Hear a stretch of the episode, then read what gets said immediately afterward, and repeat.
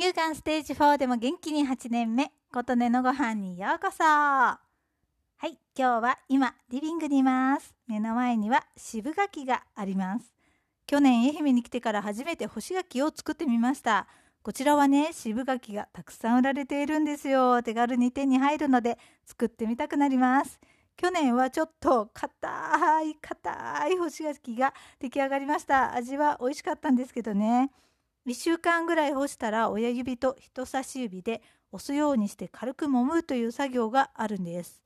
1週間に1度では少ないのかなという反省点をもとに今年はもっとまめに揉んでみようかと思っています。さてさて皮はもう剥き終わっていてですね今紐をつけています。最後のセットを今結んでいます。というかねこれね去年2回か3回干し柿作ったんですよ。すごい凝っちゃってね。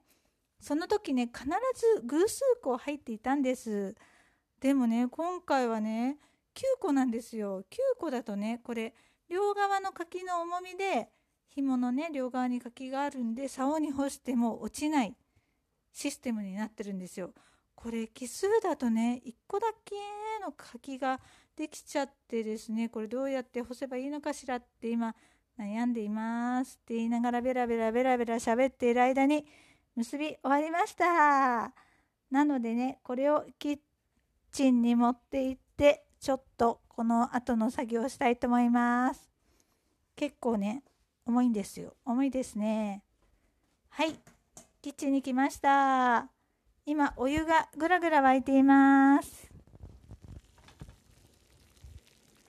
はい聞こえますか？聞こえないかな？ぐらぐら沸いているお湯にこの柿を5秒間ずつつけます。はい入れます。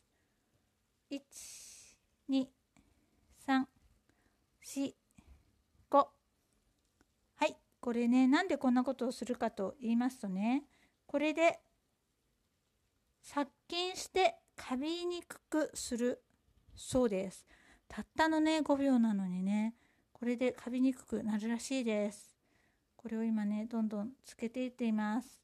ということでねこれを全部つけ終わったらあとは竿に干して1週間おき1週間よりもっとまめに今年は揉んで3週間ぐらいで出来上がる予定です。ちなみに日当たりが良くて風通しのいいところに干すといいらしいですよということで今年は今柿を吊るして干し柿を作るよという話をしました。あなたの元気になっています。ことをねのありがとうが届きますように。